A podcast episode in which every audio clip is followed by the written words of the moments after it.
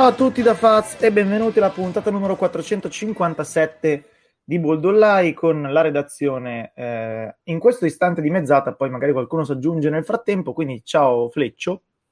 Ciao a tutti. E ciao Show, disperso tra i monti. Ciao a tutti, finché la connessione regge ci sono. Quindi per farla breve c'è Fleccio che ha problemi col microfono, Show che ha problemi con la connessione e io che diventerò robot a un certo momento. Quindi stasera la qualità è garantita e andrà tutto benissimo. Eh, dunque, eh, intanto Potrebbe salutiamo anche piovere, Tim. ecco. Potre- no, qua, già più... qua ha piovuto in realtà. Qua ha piovuto. Ah, perfetto. Sa- sa- salutiamo Tim che invece ci salverà, credo. Ciao Fra. Sm- smutati. E invece, Perché non va? Adesso dovresti andare, vai. A posto, che oddio, Ok. l'ho fatto. No, niente, tutto a posto, vai tranquillo. Ah. Va bene, eh, dunque, argomenti della settimana, ovviamente il punto della situazione sulle otto serie, anche se un paio sembrano, almeno un paio, forse anche tre eh, e quattro, sembrano decisamente mh, andate. Eh, sul saluto alle squadre che ci restano da salutare perché hanno già chiuso la loro stagione, un passettino indietro su una che abbiamo salutato settimana scorsa, ma che ha avuto un aggiornamento, e i premi individuali assegnati. Quindi io partirei esattamente in quest'ordine eh, per vedere se avete qualcosa da dire, se no chi se ne frega va sempre bene, chi se ne frega è sempre una risposta accettabile. Questa settimana sono stati assegnati il rookie dell'anno, eh, vinto da Scotty Barnes con margine estremamente esiguo su Ivan Mobley, eh, e l'impressione è un pochino che eh, si sia premiato, eh, come dire, eh, il giocatore che giocava nella squadra migliore alla fine dei conti e quello, se vogliamo, un pochino più sorprendente, perché comunque Mobley è stato scelto più in alto, Barnes aveva intorno a sé qualche mh, dubbio in più, e quello che ha dato il contributo offensivo migliore. Poi se questo sia giusto o no, non me ne frega granché, eh, diciamo che è un po' una rottura rispetto al passato in cui si tendeva a premiare il rookie dell'anno eh, selezionando il giocatore che aveva miglior, eh, dire, la miglior somma delle statistiche da box score e fregandosene un pochino dei risultati della squadra. Eh, ovviamente Mobley sarebbe stata un'alternativa che avrebbe seguito lo stesso criterio, quindi il discorso vale lo stesso. Eh, penalizzato Cunningham più forse per il record dei Pistons che di per sé bisognerà capire poi se nel futuro prossimo questa sarà una tendenza confermata o se è stata un'eccezione. Avete qualcosa da dire a riguardo? ma direi che qui c'è stato un po' di recency bias, non so come si dica in italiano, so se, no- sì. se c'è in italiano, cioè, eh, alla fine della fiera, ma succede spesso, eh, cioè, non è, non è una, una colpa così grave, è abbastanza normale che nelle valutazioni, un po' in tutti gli sport, la squadra che finisce in crescendo eh, riceve un pochino più di, di attenzioni della squadra che finisce in calando. Eh, I Raptors hanno avuto un, un arco stagionale, eh, diciamo così, eh, appunto eh, in crescendo, i Cavs sono partiti fortissimi e poi sono andati anche un po' fisiologicamente, visto quello che, che erano incalando e quindi credo che questo abbia pesato. Io personalmente avrei mh, preferito Mobley semplicemente per il fatto che eh, Barnes si, si, si innesta in un meccanismo che già funziona eh, con un grande allenatore, con un sistema eh, radicato, con giocatori che giocano insieme da tanti anni, quindi per quanto avessero delle difficoltà, comunque aveva, gli è chiesto di essere l'anello di un meccanismo, mentre Mobley ha veramente fatto svoltare in un certo senso la, eh, la parabola che avevano i Cavs, però ci sta, come dicevi tu, andava bene qualunque dei due e andava bene anche Cunningham, comunque sono stati tre, tre, tre rookie, tutti e tre degni, ecco. Sì, forse contrariamente a- agli altri due, Cunningham è partito un po' più lento per poi finire meglio, mentre invece Mobley è stato abbastanza costante nel suo, nel- nell'apporto che ha dato tutto l'anno e tutto sommato anche Barnes all'inizio un po' più come sorpresa, poi come confermo, però forse anch'io l'avrei dato a Mobley, detto sinceramente, però va bene così. Poi è verosimile che dei tre il giocatore più forte diventi Cunningham, questo eh, ci Mhm. starebbe tutto Sì. e anzi mi sembra forse pronosticabile in questo momento. Sì. Tim, vuoi aggiungere qualcosa? una discreta porcheria. Cioè, solamente non so perché per esempio così democristiani, credo che eravamo concordi fino a un mese fa, un mese e mezzo fa che che abbiamo parlato della memoria, che potrebbero essere anche due, ma insomma, più o meno il range è quello, che Mobley era a livello uh, uh, credo incontestabile per Rubio Feia. Il fatto che l'abbia, ma per una serie di motivi che avete anche già elencato, apprezzo anche una certa diplomazia, ma è una porcheria, e dai tempi dei Godala eh, MVP delle final, che, che credo che ci sia un premio così stupido, che credo che sia il termine. Eh, tra l'altro mi rivedo anche nella specie di narrativa che ormai non sopporto più sui Raptors, che qui fantastici lì, fantastici là, eh, però così l'hai derubato. Francamente Mobley era in un contesto molto diverso, in cui ha messo molto più del suo rispetto all'altro e in più le cifre sono simili, parlavo la settimana scorsa, ma eh, l'importanza per le due squadre è completamente diversa e molto probabilmente, non è detto ovviamente, però è probabile che Barça resti un ottimo giocatore e quell'altro diventi uno dei lunghi di riferimento dei prossimi 10 o 20 anni. Adesso non me la voglio tirare ovviamente. Cunningham è cresciuto e meritava di inserirsi nel, in questo contesto qui, ma decisamente un'altra roba rispetto a quest'altro. Comunque, boh, eh, secondo me è una porcheria, poi sono abbastanza d'accordo. L'altro premio assegnato questa settimana è stato invece quello di difensore dell'anno. Qui eh, si è rispettata la tradizione di eh, premiare eh, probabilmente il miglior difensore di una delle migliori difese eh, o comunque di usare questo come criterio per eh, selezionare i candidati principali cui poi, tra cui poi scegliere il finale, il vincitore finale. Poi si può discutere del fatto che Smart abbia avuto una stagione difensiva migliore, ad esempio, di Michael Bridges credo che siamo tutti d'accordo che se Draymond Green non si fosse infortunato, tra l'altro ha appena amputato il naso a Jokic, se Draymond Green non si fosse infortunato, quel premio sarebbe stato suo. Eh, la rottura rispetto al passato è il fatto che sia premiato un esterno e vedi sopra eh, la preferenza data a Smart e Bridges eh, certifica il fatto che in questa stagione almeno non c'era un lungo eh, di di riferimento, ripeto, una volta uscito dal, dalla discussione Draymond Green eh, per l'infortunio e una volta uscito dalla discussione Gobert perché i Jets non sono stati una difesa così valida, eh, magari forse non è neanche il caso di fare i ragionamenti che sto facendo io, cioè di trovare una tendenza e semplicemente erano i due candidati forti. Anche qui ci sta probabilmente dire magari porcheria no, perché siamo un pochino più vicini a, come dire, tra i due giocatori eh, rispetto a quanto si è visto tra Barnes e Mobley, eh, però probabilmente ci, ci, poteva stare insomma a premiare Bridges. Forse si è anche fatto un discorso di Bridges avrà tempo, Smart non è detto, quindi premiamo Smart, non lo so.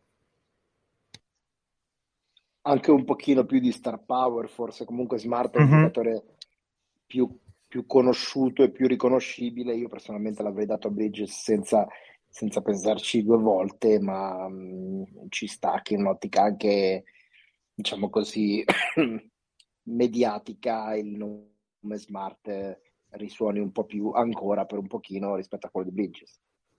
Ah, e poi, come segnalo detto... per, per, far capire i miei, per far capire i miei problemi di connessione, la botta al naso Jokic l'ha presa adesso da me.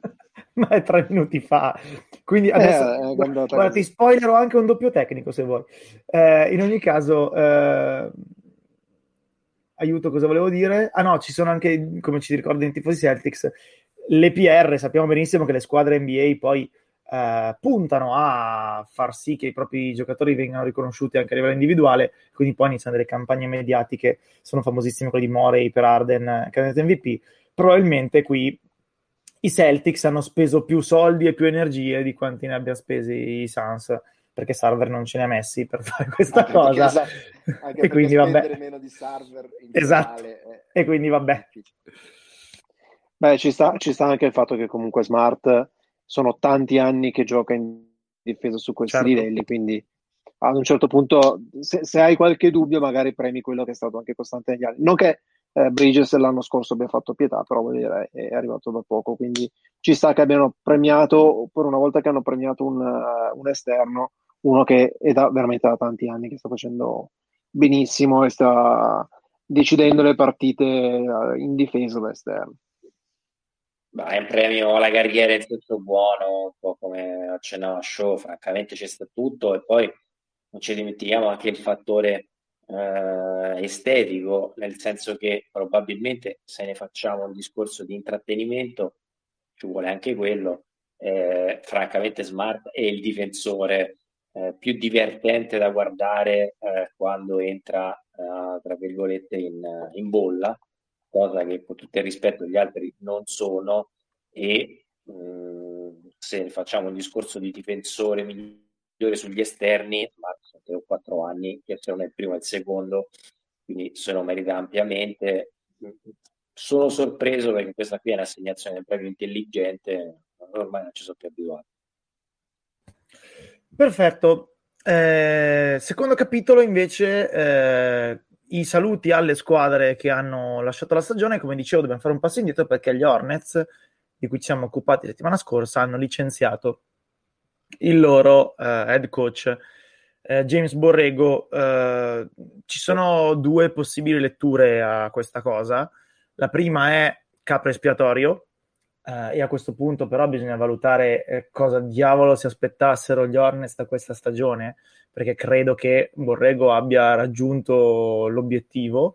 Eh, non so se si poteva pensare a degli Hornets tanto meglio di così, cioè al 50% e a, al play-in.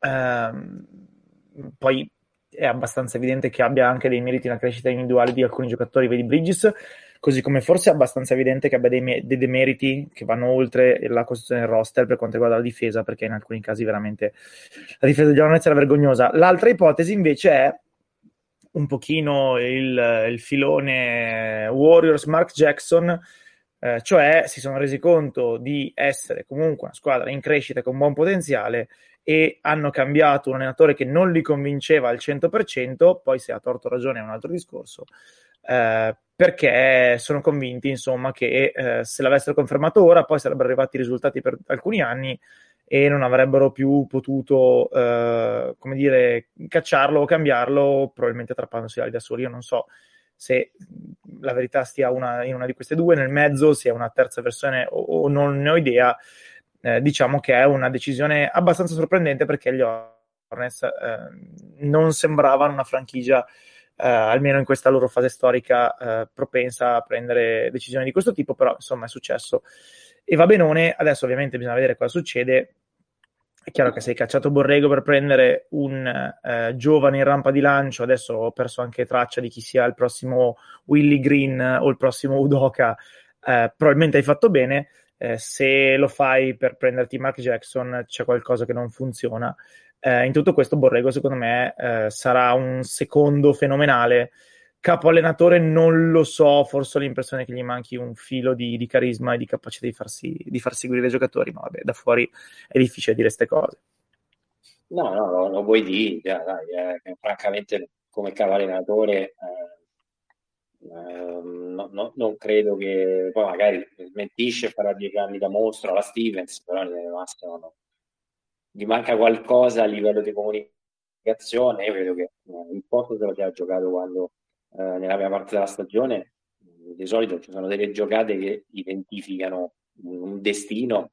Eh, la Melo prende la, la, la, palla, pretende di schiacciare, fa una schiacciata rovesciata in contropiede, spreca un canestro perché ovviamente si infrange sul ferro e va a finire in panchina uh, per i successivi 4 minuti, uh, se non ricordo male 5, e fa la scopa con la maggior parte delle partite in cui sinceramente è scomparso nell'ultimo periodo, adesso non sotto mano statistiche, o, o, comunque è stato gestito male a livello di falli. Uh, gli Hornets l'ho visti abbastanza quest'anno perché per esempio quest'anno l'hanno messi molto su a livello di, diciamo, di previsioni lo star power degli Hornets era notevolissimo e all'inizio stagione non pensavo che Bridge fosse questo, quindi figurate dopo. E secondo me l'hanno buttato un po' via a metà stagione e credo che lui, con tutto il rispetto, sia uno dei responsabili, non tanto per quello che ha sbagliato, perché comunque parliamo di no, Antonio, quindi non, non può starmi antipatico per tante ragioni, il mestiere lo conosce, però l'impressione è che abbia gestito male la mandria di talento puro che aveva a disposizione più per ehm, cer- cercare di rigimentarli in un gioco relativamente rigido piuttosto che farli giocare per quello che possono e quindi boh, no, non so voi eh, però insomma, mi è sembrata una grande stagione Personalmente ci ho visto qualche mh, déjà vu anche su situazioni molto diverse della, di, di Atkinson a, a Inex, sì. nel senso che c'è questa, questa, idea per cui un certo tipo di allenatore, eh, appunto giovane, con idee, eh, con, um, con, delle capacità, ma poco carismatico, poco, poco esperto, vada bene per il, per il rebuilding, ma poi se vuoi puntare a qualcosa di più Mm, tu abbia bisogno di, eh, il, del grande vecchio di turno. Io non, non, sono d'accordo personalmente, soprattutto se il grande vecchio dovesse essere Mark, Mark Jackson, però... Che, che, tra l'altro speriamo vada ai Lakers, no? esatto, e, e, qui, e, qui, finalmente non i Lakers, ecco, non ai Lakers, grazie. E, però per quanto io possa non essere d'accordo, che non conto nulla, obiettivamente a livello, a livello di quelli che contano in NBA mi sembra una dinamica a cui loro fanno, fanno, molto, fanno molto affidamento. Io sono sempre abbastanza scettico su, su, su, questa squadra, ma più che altro perché Borrego stava, secondo me, crescendo di giovani bene e stava anche crescendo. Lui aveva bisogno di crescere, perché comunque da, da poco che, che capo allenatore e avrebbero potuto tranquillamente crescere insieme. Per prendere un altro allenatore giovane che devi formare non sempre ti va bene di prendere un, un Udoka o un Green. Tra l'altro, un Udoka è entrato in un meccanismo che era assolutamente rodato e con un ex allenatore che è lì, che, che comunque dà consigli, eccetera.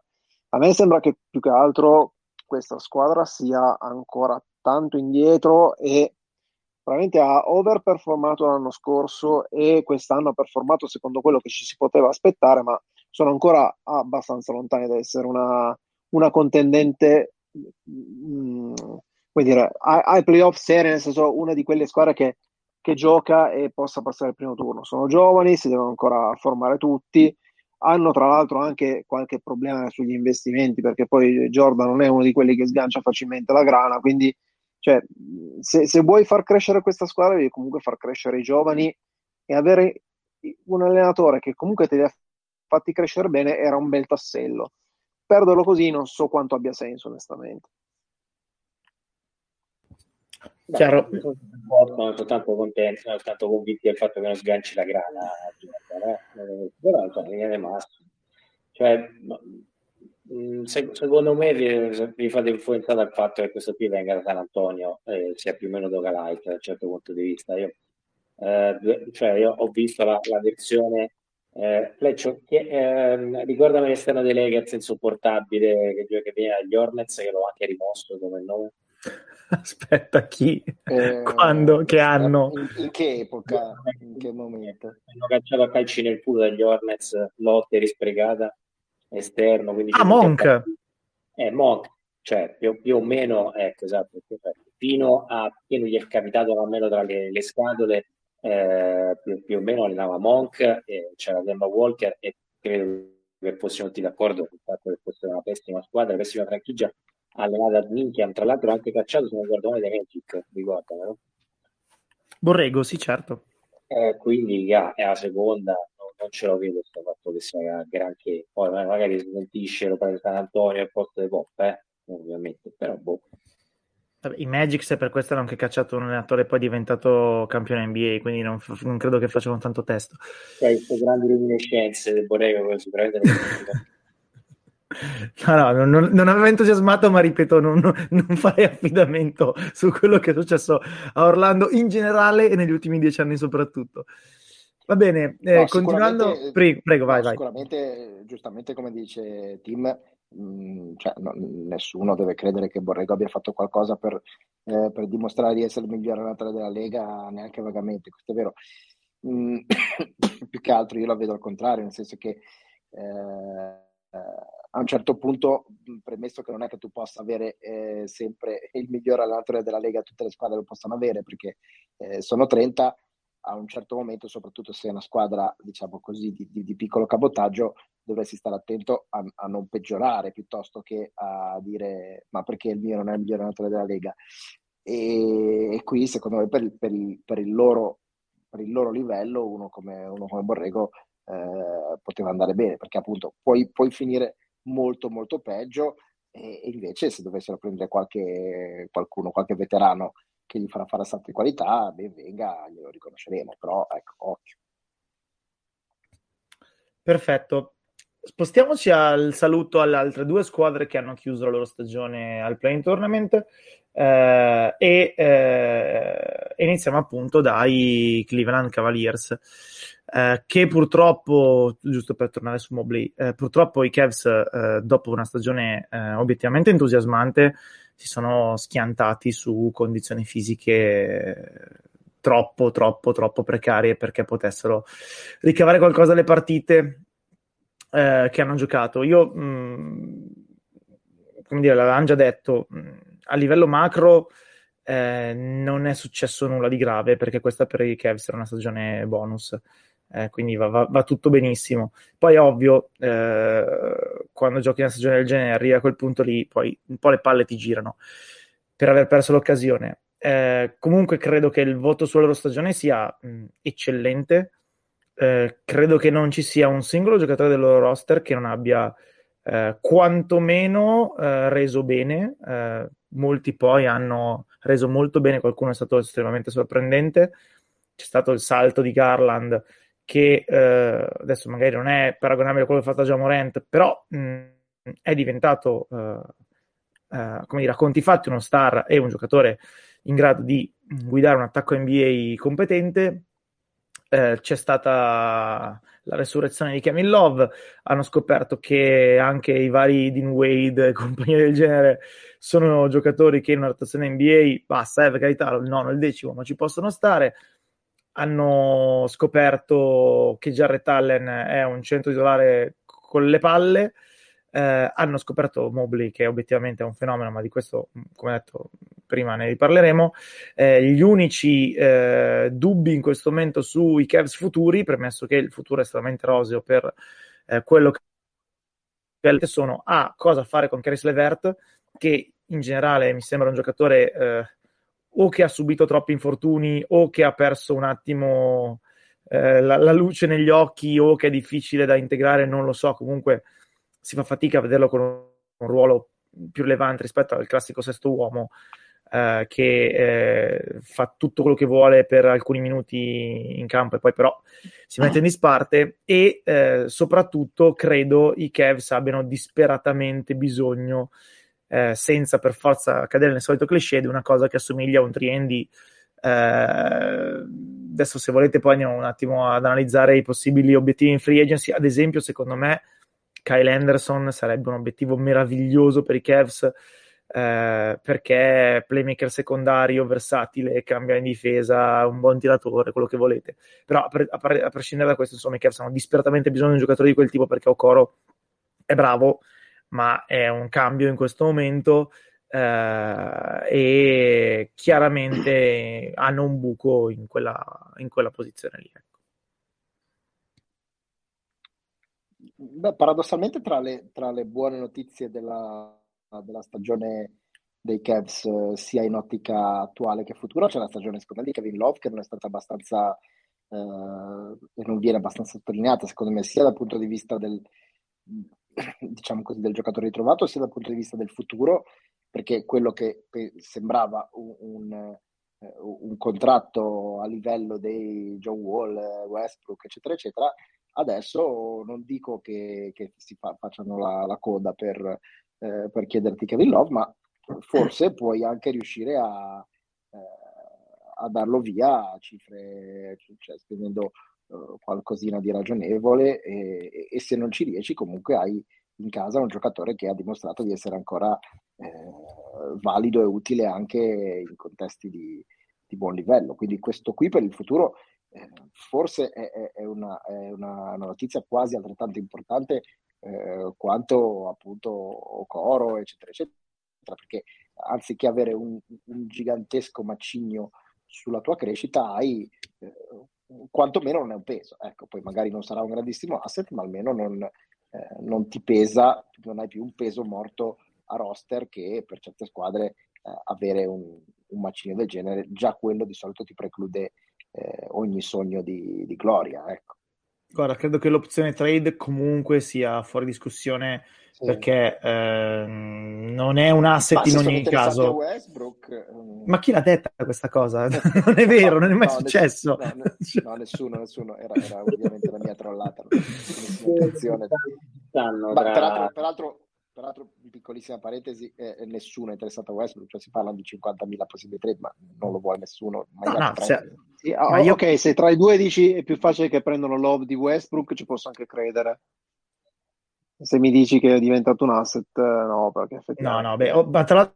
ma poi peraltro ogni eventuale, possibile, ipotetica eh, trade di Westbrook comprende il fatto che tu paghi per cedere Westbrook e la squadra di, in cui Westbrook arriva lo taglia al volo, quindi secondo me non è neanche così vero che eh, è, non è possibile che sia richiesta per Westbrook. In ogni caso, vabbè, l'anno prossimo è l'ultimo anno di contratto di Kevin Love, a 29 milioni circa. Eh, quindi oh. comunque i Cavs non hanno i Cavs non hanno nessun problema nel tenerlo, non hanno problemi di spazio, non hanno problemi di tassa, quindi secondo me resterà ben felice e anzi magari chissà rinnova quattro spicci per, per il futuro prossimo se si trova bene con Garland. Eh, questo è un altro discorso. Sì, il problema sarà poi riuscire a trovare un giocatore è un bel cambio vai, di prospettiva rispetto al concetto che ah, sì, ha voglia. Fasi diceva hai un macigno, oddio cosa ce ne faremo di questo. Sì, sarà, sarà, poi un problema magari occupare quel, quello cap space con qualcuno, bisogna trovare qualcuno che abbia voglia di, di, di, andare a Cleveland e non so quanto possa essere facile, però diciamo che sono, sono sicuramente, hanno, hanno scavallato il momento, il momento, critico, adesso sono nella fase in cui possono pensare effettivamente di ricostruire, hanno già iniziato e hanno scoperto che comunque stanno ricostruendo bene. No, il problema è che quello che ha sottolineato volontariamente Fletch, cioè narrativa. Cioè adesso io no, non ho sottovalutato la classifica, magari eh, eh, diciamo affido a Faz. Sono arrivati a quanto sono arrivati dai, eh, dai Bulls eh, dove mi avevano venduto De Rozan come MVP fino a gennaio? 3-4 partite? No, meno un paio credo. Un paio, cioè, credo questi qui a inizio stagione partivano più o meno con l'idea che Andre Drummond era comunque un fenomeno che se era andato perché era meglio Jarrett Allen che penso che Kevin Porter Junior sarebbero praticamente stati peggiori e che la Lauri Markkanen era un contratto osceno tra questi aggiungo come ci mettevo anch'io eh, se abbecchiamo non è che sono sempre le risposte ci mancherebbe.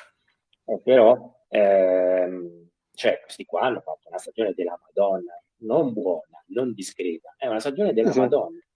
Eh, e okay. mi sono sottolineato abbastanza perché nel frattempo, non noi, eh, cioè, ci mancherebbe anche altro, il mestiere, tutto sommato facciamo altro. In generale, da parte dei media, non si è sottolineato. Ecco, il problema, secondo me, della pallacanestro degli ultimi cinque anni, non in generale dell'era moderna, è il cambio di narrativa. Mentre, sempre ad esempio dei Raptors, se ne parla sdraiandoci le palle, per rispetto perché sono qui, perché sono lì, perché... Eh, mentre questi hanno fatto una stagione che secondo me ha fatto un cambio di eh, inerzia che io negli ultimi 6-10 anni mi allargo, io non ricordo. E quindi mi dispiace che se ne parli poco. Eh, credo che anche qua ci sia un po' di recessi bias, cioè il fatto che abbiano fatto i primi due o tre mesi spaziali, cioè che non erano non, non stavano andando bene, stavano andando benissimo e, e poi siamo andati un po' incalando, eh, come dicevo prima, abbia un po' inciso, eh, cioè si è un po' persa la novità. Invece sono d'accordo con te che della stagione dei Cavs si dovrebbe parlare come un trionfo assoluto e visto molto molto raramente negli ultimi anni e non solo. Ecco.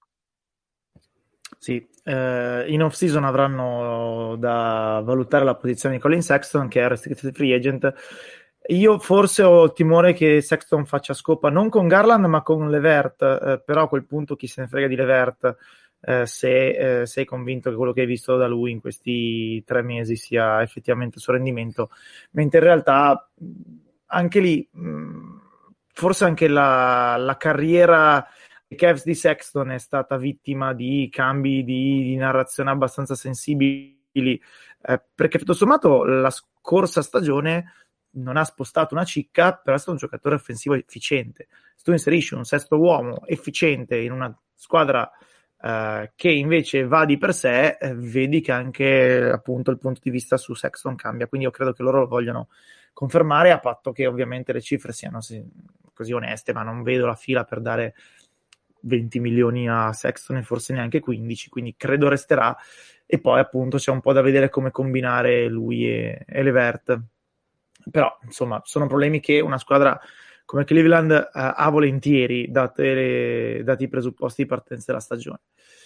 Um, spostiamoci invece dall'altra parte perché eh, ci sono i Clippers eh, e sui Clippers è abbastanza difficile obiettivamente dare un giudizio. Io, se, se c'è un'occasione in cui puoi dare un uh, eh, NG non giudicabile è questa perché obiettivamente tutto quello che poteva andare male è andato male. Eh, è, è difficile trovare l'equilibrio giusto tra i complimenti alla stagione per aver comunque fatto il nozze con i fichi secchi e tenuto in linea di galleggiamento e quasi esclusivamente con difesa effort una squadra che ha perso una marea di pezzi e il risultato finale che vede una delle squadre con i perol più alti dell'NBA eh, obiettivamente non arrivare neanche ai playoff che è chiaramente un risultato deludente è, è, è, proprio difficile. Diciamo che la cosa positiva lì è che a Balmer non frega niente eh, se una stagione va male, eh, non mette in discussione l'allenatore, non mette in discussione i giocatori del roster.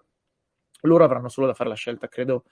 Riguardo a Covington, per il resto, più o meno già fatto tutto. Eh, è chiaro che con, con Kawhi e Paul George eh, insomma, a disposizione, questa è una squadra che mh, mm, probabilmente se non dovesse arrivare in finale di conference sarebbe deludente nella prossima stagione. Eh, vediamo come va, eh, sperando che la sfiga sia stata giocata tutta adesso, perché anche la possibilità di eh, Paul George solo esclusivamente per la partita del play-in veramente grida Clippers da tutte le parti. Ecco. Sì, con, ne abbiamo parlato quando abbiamo fatto esatto, sabato, la, sabato, mattina, sabato scorso. Sì. Alla fin fine hanno avuto tanta sfiga. L'unica cosa che forse gli si può andare un po' a, ehm, a contestare il fatto che la prima partita del play-in eh sì. con Paul George avrebbero dovuto prenderla in un altro modo e avrebbero potuto tranquillamente vincerla perché comunque tra le due squadre io continuo a pensare che fossero loro quelli più, eh, quelli più attrezzati. Eh, hanno buttato via una partita che tra l'altro sembrava che nessuna delle due potesse vincere perché poi sono andati prima sono andati parecchio sopra, poi sono andati parecchio sotto e poi l'hanno buttata come capita spesso ai Clippers ultimamente. Sì, sì, come abbiamo già detto quel sabato mattina, d'accordissimo sul, sulla prima parte del play-in, cioè lì quella è chiaramente una colpa, tutto il resto ci sono varie condizionali, ecco. Ah, io sono veramente se Kennard se fosse retto in piedi e avesse giocato Anche. Ultimi, avrebbero, sarebbero passati più che altro perché i Pelicans non, come loro c'erano degli enormi problemi anche a trovare qualcosa di eh, masticabile in panchina, a parte eroi occasionali. Eh, l'avevo già accennato, per me questa è una replica della sporca dozzina dei Rivets, ovviamente nel migliore dei sensi possibili. Eh, cioè, nella partita decisiva anche Badum che è sostanzialmente evaporato, lo stesso Mann che non ha replicato quello che abbiamo visto nei playoff l'anno scorso. Eh, però mh, cioè, se fossi Clippers, eh, tifoso dei Clippers, cioè, il sorriso sulle labbra è eccessivo. Però insomma li guarderei con una malcelata soddisfazione per dire che è una squadra che oggettivamente se tu guardi l'aereo di Astol probabilmente se non arriva prima arriva tra le prime tre e quindi va bene lo stesso. Cioè, credo che ognuno di noi, ci avessero raccontato che senza Leonard e con George eh, in minima parte sarebbero arrivati a giocarsela. Eh, dove sono arrivati io non credo quanti, quanti, di noi ci avrebbero creduto. Io personalmente non ci avrei creduto eh, so voi quindi tanto di cappello soprattutto vedendo la differenza con i vicini dall'altra parte dello Staples Center che eh, già facevano fatica quando LeBron e Anthony Davis stavano, erano in forma o stavano in piedi, senza LeBron e Anthony Davis i Lakers sono mh, totalmente deragliati, senza anche solo uno dei due, mentre i Clippers hanno dimostrato di avere una solidità di squadra che va a prescindere anche da quelli che sono eh, le loro assolute superstar. Ma io credo che sia un, cioè, leggo molta, molta, molte critiche, diciamo così, a, per come è finita la stagione di Clippers, eccetera, eccetera, mentre secondo me vale, un, vale lo stesso discorso paradossalmente che vale per i Cavs, pur essendo squadre molto diverse. Cioè, loro in questa stagione non hanno fatto altro che mettere, eh, diciamo così, eh, fieno in cascina per il futuro. Poi è, è, strano dirlo di una squadra comunque che è fatta quasi tutta da, da, da trentenni, eh, però questa è una squadra che pensa a, al futuro, magari non al futuro per cinque anni, ma al futuro prossimo per essere una contender la prossima stagione, se la salute assiste eh, Kawhi e, PG, eh, questi ha, hanno messo le basi per, per, essere una contender l'anno prossimo.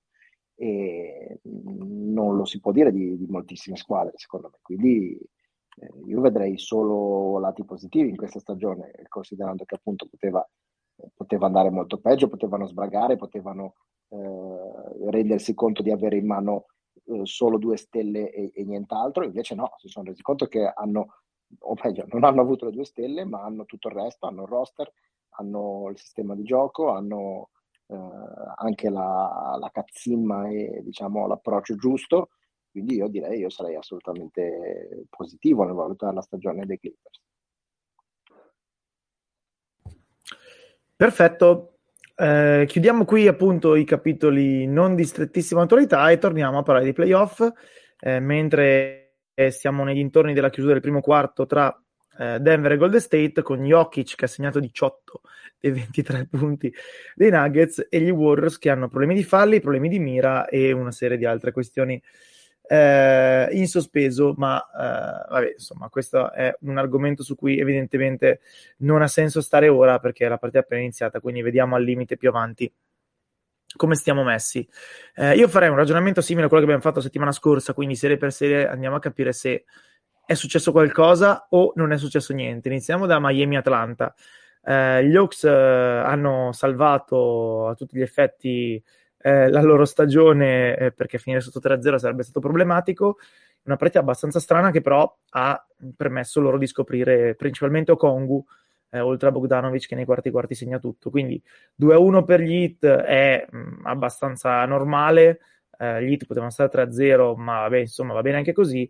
Eh, sulla serie aleggia un pochino l'infortunio a Kyle Lauri eh, che credo non sia una cosa di rapida gestione, quindi oltre che sulla serie leggia un pochino su tutti i playoff eh, degli hit, però per adesso stiamo qua e ditemi se secondo voi è successo qualcosa, cioè se la vittoria degli, degli Hawks in gara 3 è l'inizio di una rimonta o se, vabbè, è fisiologico, capita circolare. Ma io sarei sul circolare, insomma, si sono garantiti il gentleman sweep e poco altro, credo. Non, non vedo niente di, di, strutturale che possa permettere a, a, di dire che qui l'inerzia di questa serie dal punto di vista tecnico, tattico e quant'altro possa spostarsi dal favore dei, degli hit. Show team mi va benissimo anche circolare, eh, tanto è roba di cui parlare ce n'è. Sì, sarebbe circolare all'80%, mm-hmm. il 20% resta sempre il discorso che comunque questi qui partono un quintetto con Struzzo, che io adoro, ma insomma, i Masa fanno sempre il quintetto con Struzzo. Beh, gli altri eh. partono in quintetto con Gallinari, ops! Eh, vabbè, però insomma, appunto, eh, cioè, tra i due ad essere meglio Gallinari, eh, ovviamente era ironico, nel senso che comunque sempre Gallinari, Ehm, diciamo che per come si è messa la stagione gli sono meno qualitativi di quanto probabilmente sarebbe stato lecito attendersi proprio per limiti degli interpreti. È vero che poi c'è Erro che esce dalla panchina, gli altri, sempre Bogdanovic, insomma, non è a quel livello lì. Eh, è detto all'80% è circolare, però mai come eh, almeno negli ultimi due anni, dalla bolla in poi, l'impressione è che gli che abbiano il fiato più corto di quanto ci aspettassimo, però sì, sarebbe più qua. Beh, questa del fiato corto però è una cosa che non mi sarei aspettato molto, nel senso che comunque sono mediamente giovani, perché tra, almeno nei giocatori più chiave, a parte Lauri che credo sia l'unico che abbia superato i, i 30, adesso non, non, mi ricordo l'età, però Butler non è così vecchio. Eh, Beh, Butler quanti ne ha? 30. 31? Eh, anche di più. Ora. No, te l'aspetti di Lauri? No, no Butler. Ah no, Se, Butler. Secondo me è stato, è stato, punito dal fatto che eh, show, eh, cioè, eh, PG che sarà mica giovane. No, però vabbè, Erro, Erro è giovane, Bam è giovane, eh, sì, Duncan Robinson se tornasse anche a giocare a essere un giocatore di basket è giovane.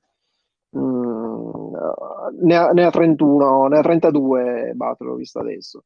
Quindi comunque, e, e, però cioè, sono, sono, dei giocatori che hanno fatto comunque abbastanza... Ehm, sono, hanno fatto abbastanza rotazione, sono stati fermi durante la stagione, quindi hanno fatto un po' di eh, time management. Mi aspettavo che arrivassero ai playoff un po' più freschi. Ecco. Va bene, eh, spostiamoci alla, eh, dire, alla prossima serie del, del, tabellone dell'est, mentre qua sirene ogni tanto. Le sirene in realtà sono una ricorrenza tipica del, degli appuntamenti del mattino su Twitter. e ogni tanto sirena, però, appu- eh, Sirena.mp3? Eh? No, no, no, però qua sono quattro ore che avanti, vanno avanti Sirene, quindi non lo so. Eh, spostiamoci, diciamo, all'altra, alla potenziale avversaria di chi, eh, cioè all'avversaria di chi uscirà da questa sera, cioè potenzialmente i Meet. e quindi in teoria Philadelphia 76ers, che sono 3-1 avanti sui Toronto Raptors.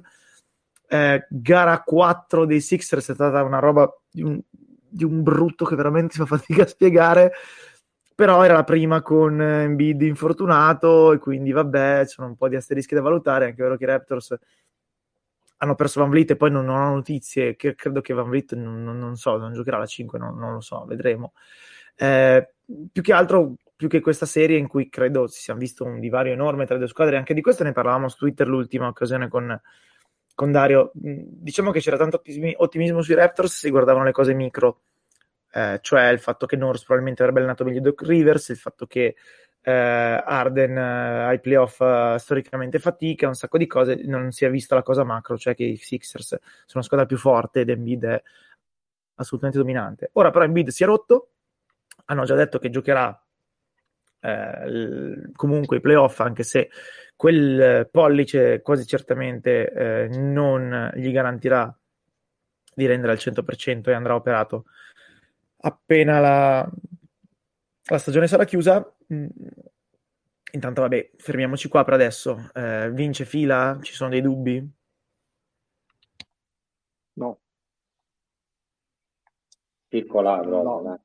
Apprezzo. No, spiace, mm, spiace appunto perché i Raptors ce li immaginavamo, come ne parlavamo anche tempo fa, un po' più rognosi, eh, però sono, stanno facendo veramente tantissima fatica, soprattutto ad attaccare. E ai playoff, se fai così fatica ad attaccare, non passi dei bei, dei bei 5 minuti. E... e, invece sarà questa la serie in cui qualcuno perderà da sopra 3-0 grazie a Doc Rivers. Andiamo dall'altra parte del tabellone. Si è chiusa da un'oretta mh, gara 4 tra Bucks e Bulls che è una serie che per qualche motivo è ancora aperta, anche se in realtà il divario tra le squadre è abissale. I Bulls hanno vinto eh, gara 2 grazie a De Rosa che ha fatto il mostro e ha replicato quello che faceva eh, circa a metà regular season, eh, poi in realtà eh, come nel primo quarto di gara 1, gara 3 e gara 4 sono stati un dominio incontrastato dei Bucks eh, che hanno scoperto anche Grayson Allen che sta segnando qualsiasi cosa gli passi per le mani. Eh, obiettivamente in questa serie non, non c'è tantissimo da dire, è andata già fin troppo per il lungo, credo, quindi eh, bene per, eh, bene per i Bucks. Non vi chiedo neanche una cosa, un commento a tal proposito.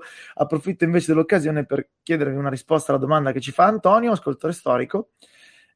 Eh, vuole sapere cosa pensavamo di Giannis quando fu draftato e se pensavamo che sarebbe arrivato qui.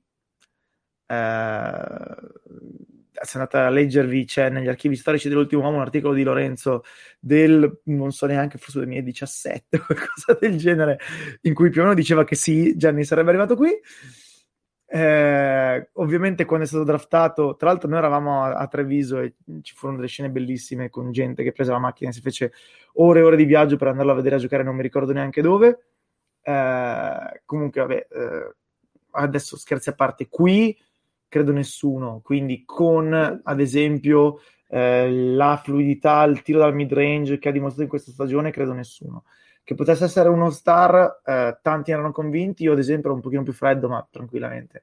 Mi rimangio le mie cose, eh, qui forse è un po' troppo anche per qualsiasi eh, come dire, visione ottimista della cosa, però eh, insomma un'etica del lavoro assolutamente pazzesca, quindi fenomenale. Ah, anche perché voglio dire, un, sei... un Siakam, vogliamo dire, ecco, io la mia, quello che poi è diventato Siakam, cioè un all star, ma eh, che nessuno, diciamo, nella, della fascia bassa degli all star, diciamo così, non, eh, non nella fascia dei, dei, dei, primi quintetti. E questo era la, la mia, il mio best case scenario e devo dire che sono, sono molto contento di essermi sbagliato ancora una volta più che su giocatori tu vai a politiche, io francamente lo sapete meglio di me, quando si parte di hype su giocatori da costruire sembra abbastanza freddino, come ben sapete, quindi onestamente per me non c'è una particolare antipatia, anzi, eh, come Fletcher ovviamente, ma anche come Fazio, onesta, bisogna essere onesti dal punto di vista intellettuale, neanche io immaginavo insomma, che diventasse quello che è diventato, eh, se devo dire nel corso degli anni mi ero gasato però uh, nel momento del point Giannis più puro francamente lì uh, a, a, mi ero un po' gasato come forse mi ero esaltato solo quando avevo visto Webber per certi livelli per certi, per certi aspetti cioè la, la, lo vedi e ti rendi conto che la pallacanestro improvvisamente è cambiata e, e, dove prima vedevi uno scordinato a 2.15 2.10 quello che è improvvisamente c'era lui eh, però ecco, quell'aspetto lì mi ha talmente traviato che non mi sono neanche posto il dubbio di dove sarebbe arrivato. Era talmente tanto importante da questo punto di vista. Eh, però chiunque abbia previsto il fatto che, che diventasse il migliore, se non il migliore, uno dei primi tre a livello NBA continuativamente, No, anche perché la parola chiave, secondo me, l'hai detta tu, Fra, cioè il giocatore costruito. Cioè, normalmente i giocatori appunto che vengono, che, che, devono mettere su un sacco di cose tecnicamente che sono solo dei diamanti molto grezzi, ma tutto il resto devono impararlo, eh, è difficile poi che imparino veramente tutto il resto. Cioè, generalmente qualcosa lasciano sempre per strada. E, e, e... regola che succede questo Stavolta è successo. Stavolta è successo. Sì. No, e più che altro dal, dal punto di vista dell'essere costruito, uh, mi, mi, ha fatto, cioè, non mi aspettavo che riuscisse a mettere uno chassis così importante su, quel, su quelle due spaghetti che aveva al posto delle braccia e delle gambe. E, e ge- generalmente quando tu cerchi di costruire un fisico così su, una, su un fisico così esile, qualche, diciamo, cont- qualche contraccolpo potresti averlo. Lui, da quel punto di vista, non ne ha avuto praticamente nessuno facendo gli scongiuri che non capiti adesso ovviamente perché poi non vorrei portargli sfiga. però cioè... vengono a casa tua eh? oh. non ho capito scusa. Dico se ti rompe la prossima vengono a casa tua quelli dei Bucks e ti fanno ah sì sì sì no ma eh, anche bene cioè, lo aiuto anche a picchiarmi. Uh, no, cioè, il mio timore era più che altro che era veramente un fisico tanto esile e quindi costruirgli tanta massa attorno avrebbe potuto creargli de- dei problemi dal punto di vista sia di tenuta fisica che anche proprio di, di, eh, di gestione di quel corpo. Invece, a parte, vabbè, diciamo, qualche tendenza che ha avuto negli ultimi anni e continua ad avere di, di, di non controllo e quindi avere qualche sfondamento di troppo, per il resto il suo fisico lo sta usando alla stragrande, cosa che non era così scontata. Perfetto. Eh, per chiudere il... Tra l'altro, tra l'altro Faz sì. è stato anche il secondo miglior giocatore di, dell'ultima della partita di stasera. Dietro Grayson di, Allen, sì. Esatto, esatto. Forse anche dietro Bobby Portis, però non lo so. Eh, comunque, ovviamente per i Bucks eh, c'è eh, eventualmente da valutare la situazione di Middleton, che ovviamente non giocherà un altro secondo in questa serie. Io non credo neanche giocherà la prossima perché si parlava di dieci giorni prima di rivalutarlo, quindi boh, non lo so, eventualmente potrebbe tornare forse per la seconda metà della serie contro, diciamolo, i Celtics. Eh, però non si sa, ma questo è un discorso che faremo più avanti. Eh, chiudiamo appunto l'Est con il 3-0 di Boston su Brooklyn e anche qui la domanda è se è successo qualcosa o no. È successo qualcosa perché c'è stata una vittoria in trasferta, eh, quindi già solo questo per definizione fa sì che qualcosa sia successo.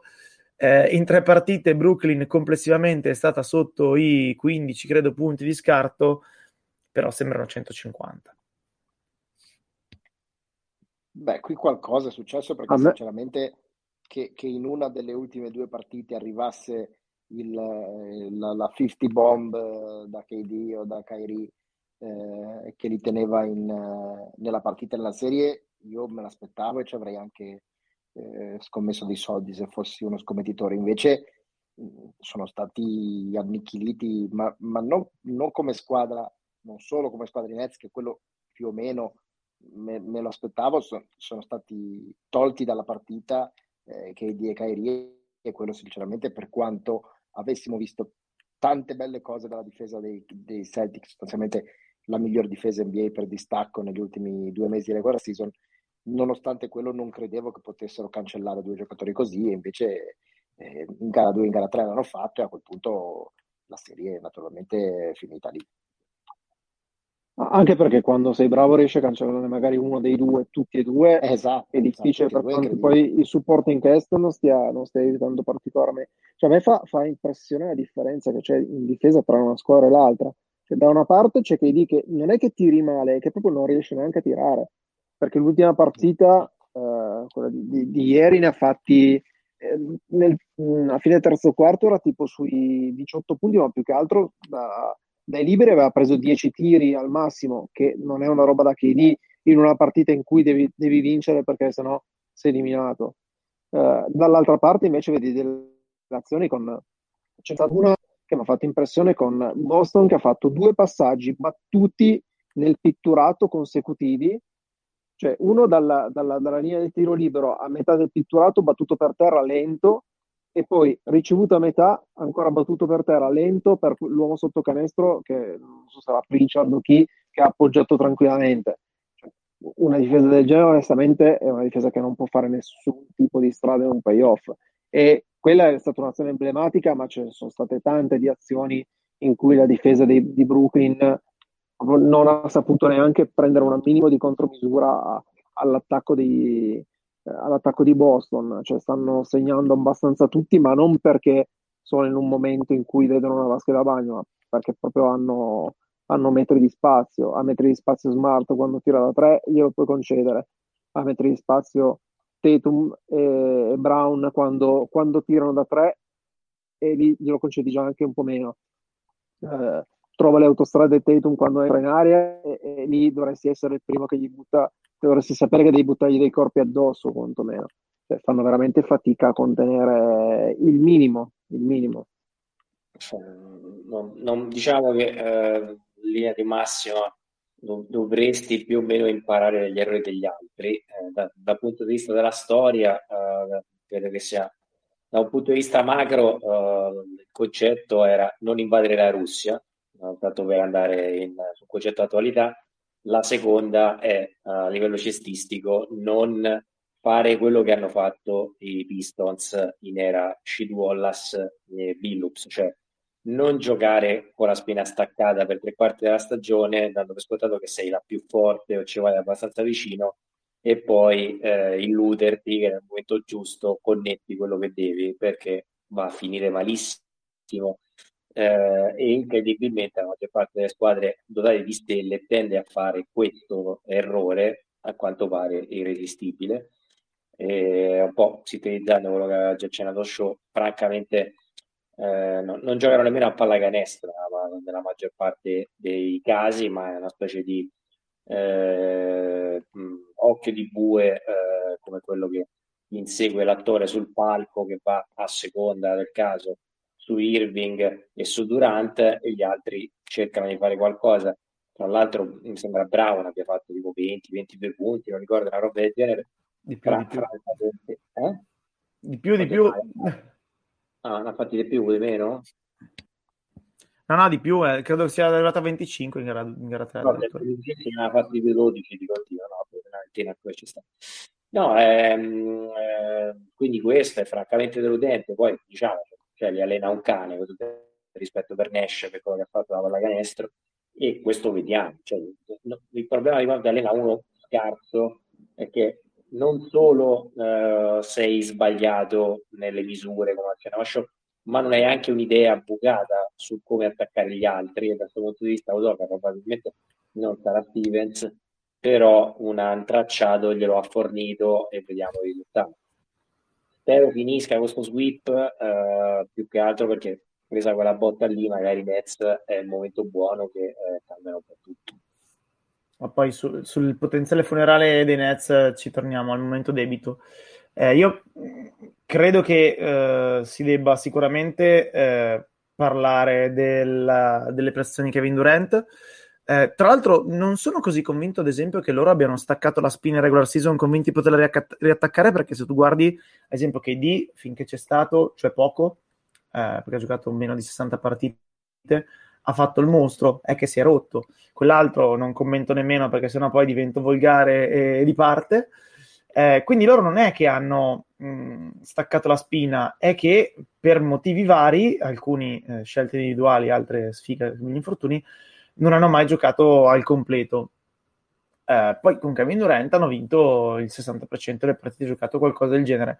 E quindi questa non so neanche se sia ubris eh, da, da eh, come dire, stelle che possono permettersi di cazzeggiare ma è più uh, un problema strutturale di una squadra che, come dicevamo anche l'altra volta, si basa su due stelle che se scavi, scavi, scavi e le metti spalle al muro sono degli scorer uh, individualisti che amano vedere il pallone che entra nel canestro solo se è prima uscito dalle loro mani. Eh, Kevin Durant è un giocatore meraviglioso, ma probabilmente o lui o la, o la difesa dei Celtics o quest'era del basket o tutto insieme non siamo più nelle condizioni in cui il più forte, anche se è il più forte, può da solo o quasi eh, indirizzare una partita o peggio ancora una serie. Eh, e quindi lui le sue colpe le ha. Eh, ripeto, Kairi, io, è, è, tutto tristemente prevedibile. Eh, poi la prestazione in gara 1 è stata una cosa incredibile, le- leggendaria. Poi però ne fa due in fila in cui succede quello che abbiamo visto eh, e non, non, lo raddrizzi più a quasi 30 anni, cari, cioè o se lo vuoi è così, se non lo vuoi non lo vuoi. Loro hanno fatto una scelta abbastanza evidente perché comunque eh, KD, mm, se vogliamo, se l'è portato dietro lui, io credo che nell'ordine eh, i Nets abbiano prima convinto Kyrie, poi Kyrie abbia convinto KD e poi tutto il resto. Quindi è ovvio che pigli Kyrie anche con tutto il baggage che si porta dietro, però eh, il baggage è bello, bello evidente. Eh, e su Nash, eh, non dimentichiamoci, l'ho messo anche stamattina sul gruppo Telegram, che quando eh, ci fu la scelta di assumerlo, Kairi rispose a vabbè, ma chi se ne frega, cioè in fondo noi non abbiamo neanche bisogno di allenatore, eh, potremmo anche allenarci da soli. Eh? Non vorrei anche in questo caso scadere nel solito cliché di eh, sta gente deve eh, farsi allenare, deve trovare qualcuno convince, che li convince a farsi allenare, come è successo a tutti prima o poi nella loro storia, Jordan con Phil Jackson, LeBron eh, con Spolstra e un sacco di altra gente, eh, Kyrie e KD non si stanno facendo allenare, poi magari Nash non sarebbe in grado comunque, però qua manca la condizione necessaria a monte, ecco. Sì, può darsi che non abbiano, per rilasciarmi la parte iniziale del tuo discorso, a quella di Tim. Ah, inta- intanto, scusate, intanto scusate, eh, è arrivata la comunicazione che i Nets hanno, eh, come dire, definitivamente escluso la presenza di Ben Simmons in gara 4 dopo aver detto tutte le parti sì, forse torna, si va a sapere. Non è neanche doubtful, è out. Beh, si sarebbe stato Vabbè. anche un po' crudele metterlo in campo in queste, in questa situazione qua. No, dicevo, per rilasciarmi a quello che dicevi all'inizio, eh, è vero che mh, mm, non è che l'abbiano andata su mh, mm, in regular season e, e, che hanno avuto dei problemi oggettivi, però è anche vero che la retorica del flip the switch, eccetera, eccetera, eh, un po' si è sentita ed è, eh, come certo. diceva Tim, per, per, l'ennesima volta sia la controprova che il flip the switch non esiste e quindi non tiratelo mai più fuori perché eh, nessuna squadra ha mai fatto il flip the switch, forse i Lakers nel, nel 2001, ma anche lì è più, più, retorica. Secondo me che in realtà, in, in realtà non è vero, cioè se, se, non ce l'hai, non ce l'hai in regular season e, e, e, non è che succeda qualcosa di magico ai playoffs. E, cioè, puoi avere un rendimento ai playoff migliore di quello che è stato la regular season, come per esempio, non so, i Miami nella bolla, eccetera, eccetera, ma in regular season devi aver fatto vedere qualcosa, devi aver mostrato che il, il fondo c'è, se no non esiste che una squadra che ha dei problemi enormi e cronici in regular season poi improvvisamente li, li risolve in post season solo perché è la post season e solo perché siamo dei campioni e noi giriamo l'interruttore, semplicemente è una cosa che non esiste. E vi faccio, vi faccio il contrario, che è una squadra che abbia dimostrato tanto in regular certo. season, poi arriva ai playoff che si sciolga per, per le sue certezze. Per, per tanti motivi. Cioè,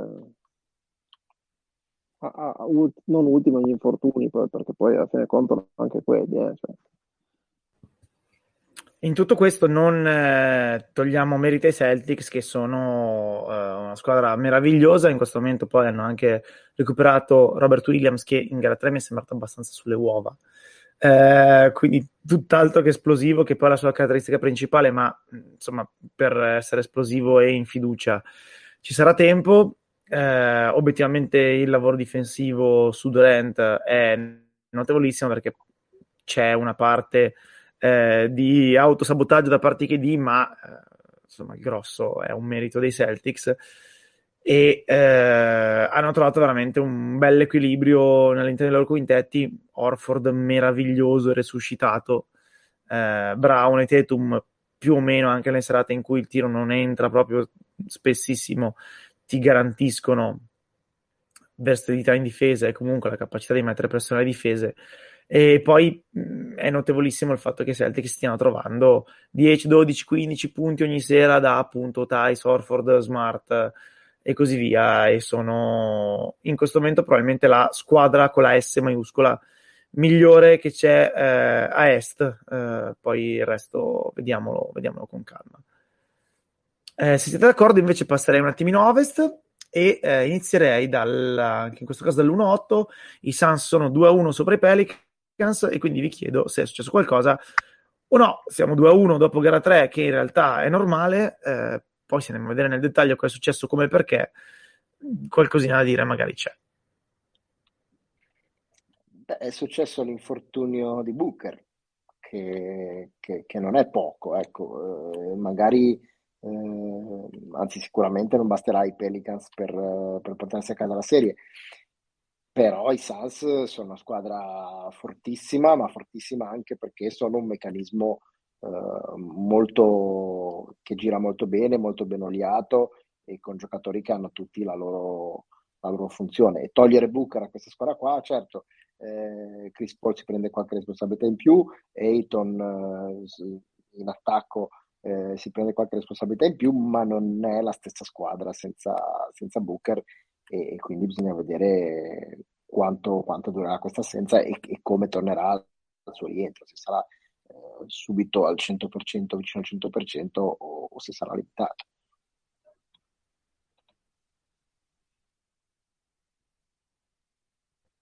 Credo che per questa serie non ci sia bisogno di Booker. I Pelicans sono belli, sono intriganti, Ingram sta segnando qualsiasi cosa gli passi per le mani, però la differenza c'è. Dopo, dopo, inizia a diventare complicata, anche se poi vabbè, all'altra serie ci arriviamo adesso. Eh, sicuramente l'infortunio di Booker è rognoso, poi vabbè, insomma, con Chris Paul in queste condizioni eh, dubito che la serie sia in dubbio, sta veramente facendo mostra nei quarti quarti. Preoccupante per i Suns c'è il fatto che, ne abbiamo parlato in modo abbastanza esteso eh, nello spazio con Dario di eh, sabato mattina, quindi nel caso invito gli ascoltatori ad andarselo a recuperare, lo trovate abbastanza facilmente sul profilo Twitter di Dario Costa e sul mio. Eh, Phoenix non sta segnando niente, letteralmente niente da fuori. Siamo arrivati a roba tipo l'Andre Shamed che segna 5 punti una partita frutto di due schiacciate, una con end one eh, e non fa canestro da 3. Questa ovviamente se si va avanti diventa un problema eh, perché solo Cam Johnson e un po' Chris Paul stanno, stanno segnando da fuori. Mm, si vedrà, eh, probabilmente è uno slump temporaneo e quindi magari poi eh, la normalizzazione di questa cosa vuol dire che in finale di conference tirano il 50% a 3 su 50 tentativi a partita, però in questo momento va segnalato insomma che non stanno mai facendo canestro. Eh, I Pelicans eh, bene, stanno comunque rendendo eh, interessante la serie, hanno vinto una partita che in teoria non dovevano manco poter toccare, alla fine poi credo che usciranno mm, anche abbastanza in fretta, però insomma per la loro stagione, per le premesse, bene così. Ma, eh, mm, c'era nel tennis di qualche anno fa la, uh, il detto, eh, questo secondo me sposa abbastanza bene, c'erano certi giocatori che provavano a vincere eh, alla Boris Becker, nel senso che vediamo se vinco uh, solo perché mi chiamo Boris Becker uh, dalla media alla fine della carriera i Suns da questo punto di vista mi sembra che ci abbiano provato a mettere il braccio fuori dal finestrino e fare una serie di relativo impegno. Anche perché eh, i Suns credo che mh, delle squadre forti una media di 20 partite a, a botta abbiano saltato praticamente tutti eh, eppure sono, ne hanno 20 62 o giù di lì paradossalmente in confronto i Suns del Barclay erano tra virgolette degli Iron Man che non esaltavano di nessuno.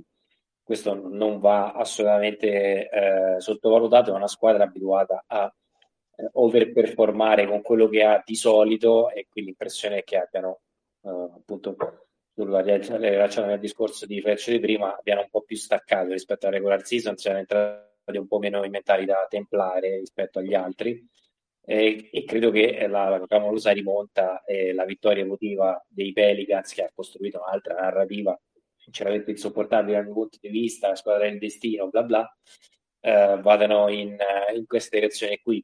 Eh, c'è anche da dire che eh, per essere una squadra che in un contesto normale, cioè senza Peghino, ovviamente i Pelicans non so se sarebbero qualificati e questo va anche a scritto, eh, cioè hanno trovato eh, McCallum a un certo punto della stagione e che comunque abbiamo detto se va è un giocatore che comunque questo gli cambia parecchio e si è riavuto Brandon Ingram. A me nulla togliere la testa che se al posto di Jackson Ice a fare il 4 finto ci fosse Zion giocherebbero molto peggio. Eh, proprio perché eh, Ingram fa scopa con, uh, con Zion per come abbiamo visto viceversa Uh, io non so se l'anno prossimo gli regge uh, Marti, Nance e tutto quello che hanno, Alvarado che presente sembra diventato un giocatore culto, però mi fa piacere per Pelicans perché ci stanno provando, ma dall'altra parte starei sul circolare. Insomma. Ecco, Alvarado potrebbe andare direttamente a giocare a Porto Rico per conto suo. Mi sta sul cazzo uno che fa queste cose qua che non potete immaginare. Vabbè, passiamo alla serie tra Dallas e Utah, eh, serie abbastanza ubriaca. Eh, al di là del singolo episodio, insomma, Doncic che perde la gara in cui torna in una serie in cui in realtà eh, i Mavericks erano avanti senza di lui eh, confermando il fatto che Doncic eh, ha prestazioni individuali mostruose in primi turni, ma poi la sua squadra non passa, eh, lasciando stare il fatto che veramente è, è, assolutamente inspiegabile che i Jets, dopo il linguaggio del corpo che hanno avuto in gara 3, abbiano vinto questa partita così e con ovviamente la layup di eh, Mitchell Pregobert che sembra proprio una trollata. Come dire, guardate mondo, avevamo fatti girare come ci pareva, adesso facciamo sul serio eh, tanto che i Jets fossero in alone da psicodramma lo sapevamo già. Eh, come la vedete sta cosa? Nel senso che i Jets hanno sparato la cartuccia, adesso se ne sono due facili per i Mavs perché comunque con Doncic la situazione cambia, vedete equilibrio, non ne avete idea, dipende da troppe cose non, non gestibili, non pronosticabili, qua è molto aperto e molto interessante obiettivamente. Io Qua dipende su... molto da come... No, vai, vai. vai, vai, vai. vai. Ah, no, dicevo, io, no, starei, io... io starei sul, sull'impronosticabile, eh, no, mi detto vai. io, io, starei sull'impronostic- sull'impronosticabile perché sono due squadre veramente che hanno molti aspetti, troppi aspetti forse eh, random nel loro rendimento, cioè eh, i, i Mavs sono una squadra che comunque non ha una grande costanza di suo, eh, forse anche a causa della grandezza di Luca Doncic, cioè ogni tanto tendono a, a, a, non fare particolarmente i compiti a casa nella convinzione che tanto quello prima o poi eh, gli toglie le castagne dal fuoco.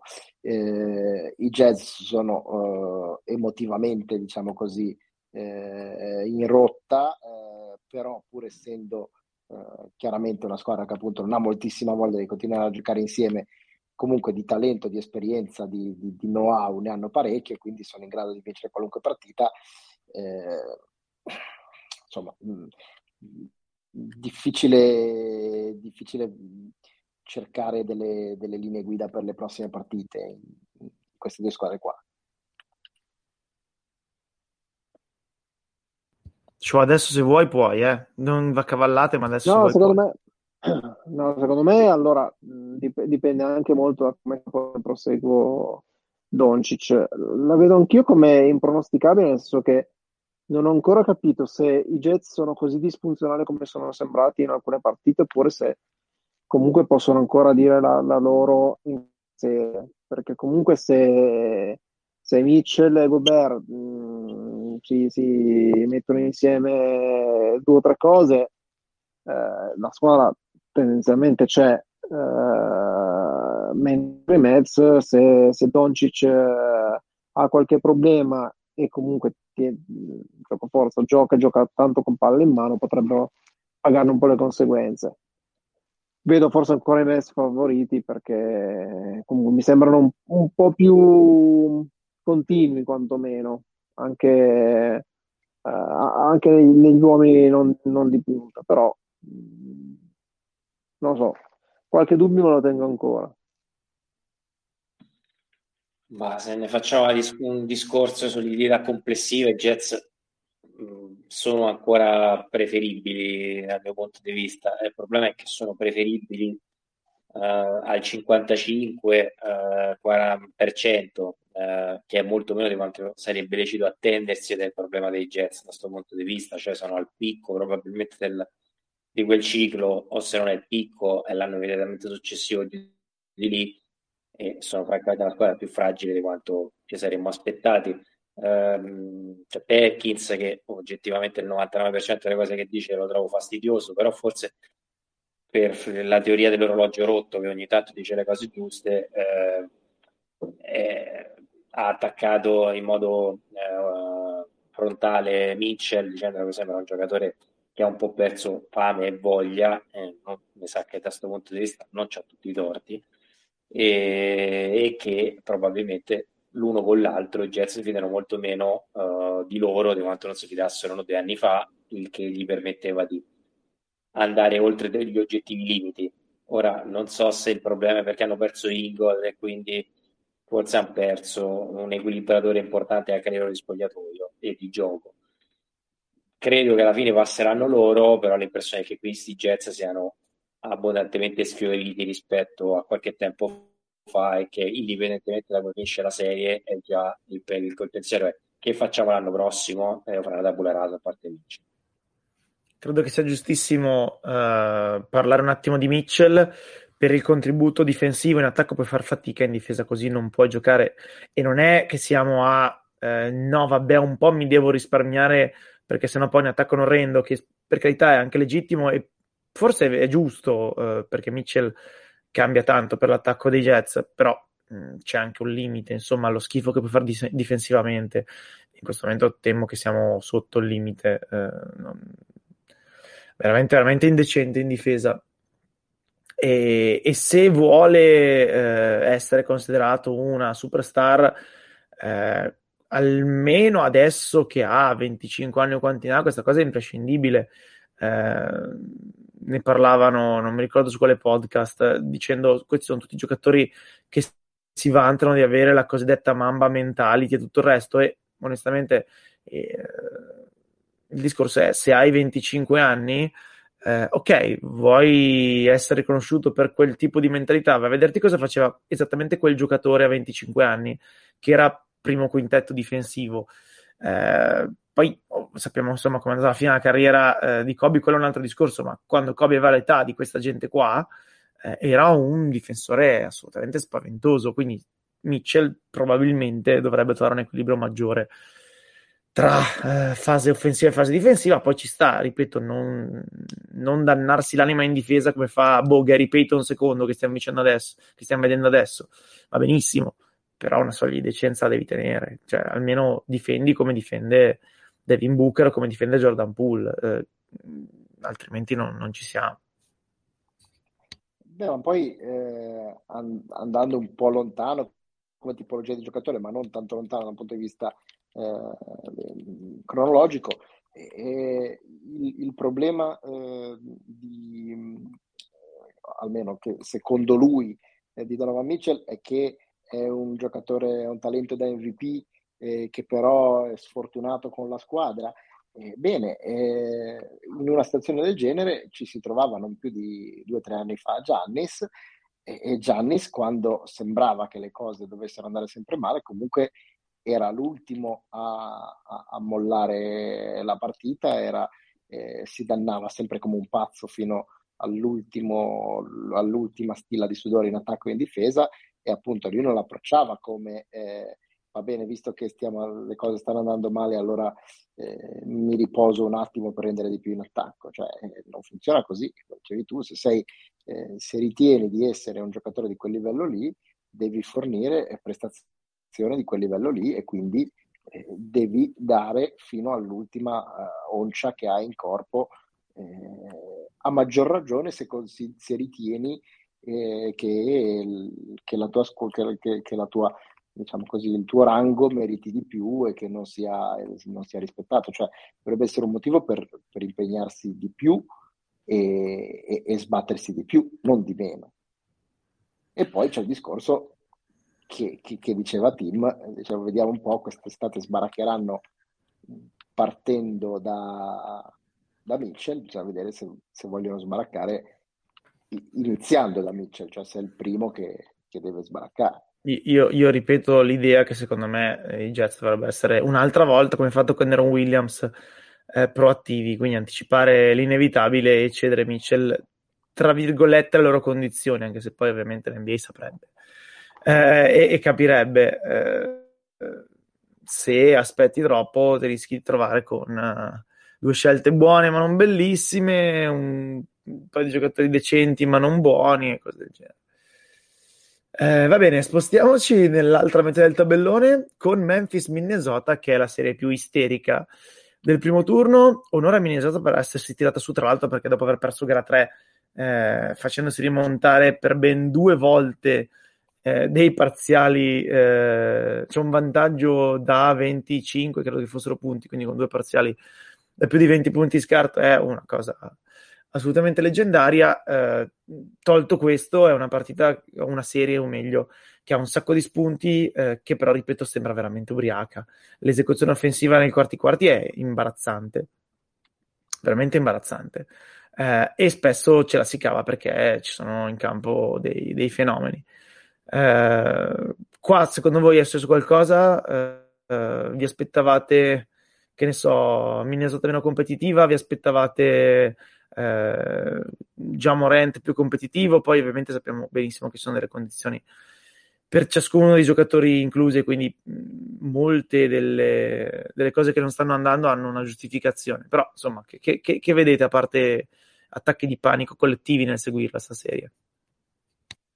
Eh, mi aspettavo una Minnesota meno competitiva sicuramente contro Memphis, che pensavo fosse più fresca e più, e più pronta per questi livelli. hanno rotto il cazzo quelli che tutte le volte a palazzetto devono fare invasione a, a, a palazzetto dei Timberwolves hanno veramente rotto i coglioni secondo me è anche ora che incominciano a fare qualcosa in NBA perché insomma, va bene tutto eh, va bene l'istrione però eh, credo terz- terza volta che succede. Sì sì 3-0 eh, hanno, nella partita di play-in ah, sono, sono queste due sì. Esatto, esatto. Però cioè, adesso va bene, va bene anche diciamo, la, la, parte istrionica del, dell'NBA, però questa cosa qua sta prendendo una piega che secondo me è, è un filino esagerato. Eh, detto ciò che non c'entra con la partita, eh, mi sembra che stiamo facendo parecchia fatica a tenere, a tenere Cat, che sta giocando una bella serie, e, e, dall'altra parte Memphis, vabbè, Jamorant io credo che sia che abbia qualche problema fisico ancora abbastanza evidente. Eh, spero migliorino le sue condizioni perché se no Memphis veramente ogni tanto batte in testa in attacco e, fa, e si trova a far casino quando non dovrebbe. Eh, se, diciamo, se, se Morant riprende un po' la, eh, a giocare come, come, ha fatto per tutta la regular season, secondo me Memphis è ancora parecchio avanti, parecchio favorito.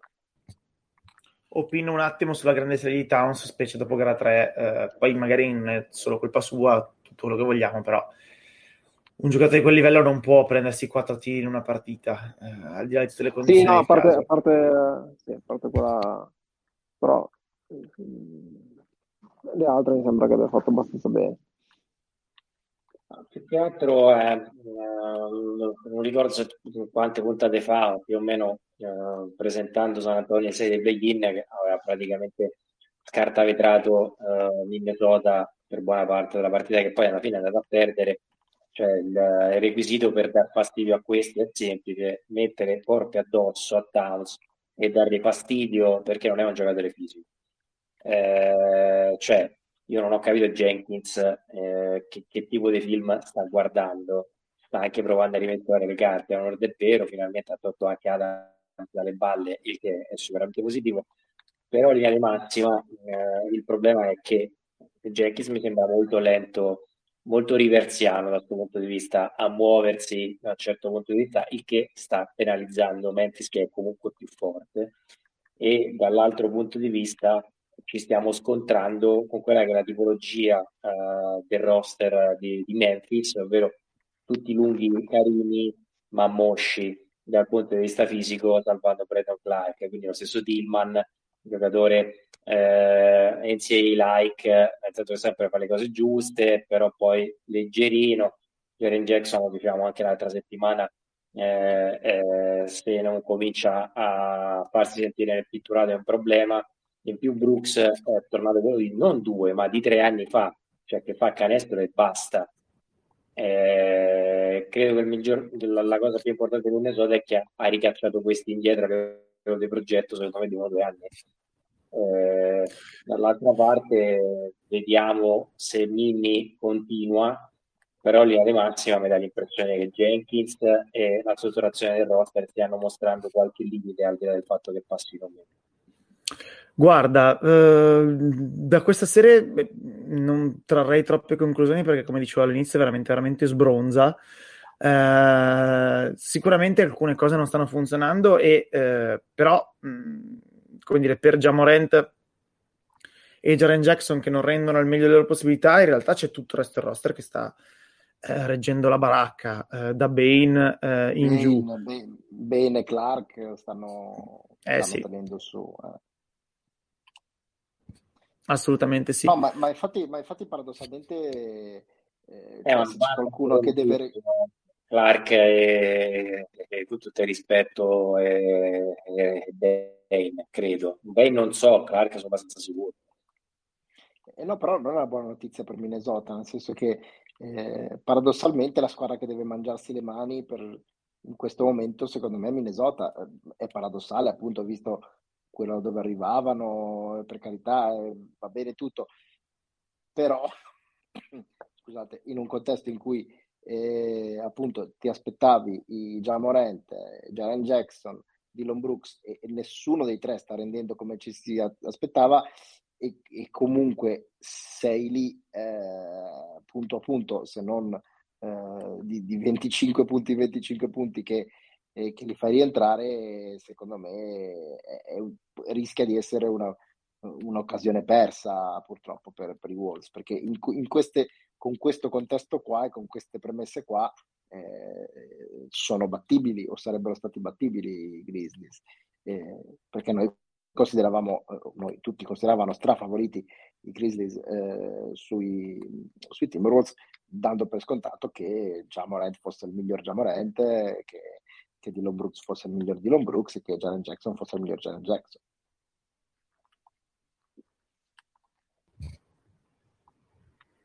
Eh, sì, ehm, poi ripeto, mh, mm, piano con le conclusioni da questa serie, è, è veramente, veramente, veramente un'eccezione, quindi n- n- non esagererei. Eh, no, no, l'ultima... Non dico che, non dico no, che, no, lo so, lo so. Che, che andrà così per sempre, magari alla prossima, esatto. prossima serie già, però in questa dovevi sfruttarla, questo, questo rendimento sotto l'attesa. Ci sta.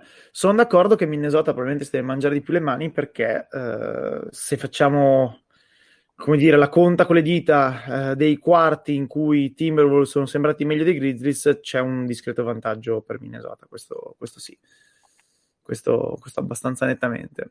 Eh, però vabbè, insomma, godiamoci il camino a un party di Anthony Edwards, non che ne avesse bisogno, che l'avevamo già capito che, che era arrivato, però bene, forse solo una sinistra tendenza ad accontentarsi di un po' troppi step back, eh, dato che potrebbe mangiarsi chiunque dal palleggio, però ci arriverà e beh, resto molto molto bene eh, godiamoci le due barra tre partite restanti perché comunque eh, non necessariamente sempre sembra basket di alto livello però è comunque uno spettacolo divertente qualsiasi cosa sia. Eh, finiamo con la serie tra Warriors e Nuggets. In questo momento siamo all'intervallo di gara 4 con i Nuggets avanti 63-52 sugli Warriors e più o meno il miglior tempo possibile dei Nuggets date le condizioni attuali e il peggior tempo possibile degli Warriors date le condizioni attuali e comunque solo 11 punti di scarto e un, un paio di volte nella seconda metà del secondo quarto c'è l'impressione che ahia eccoli che arrivano.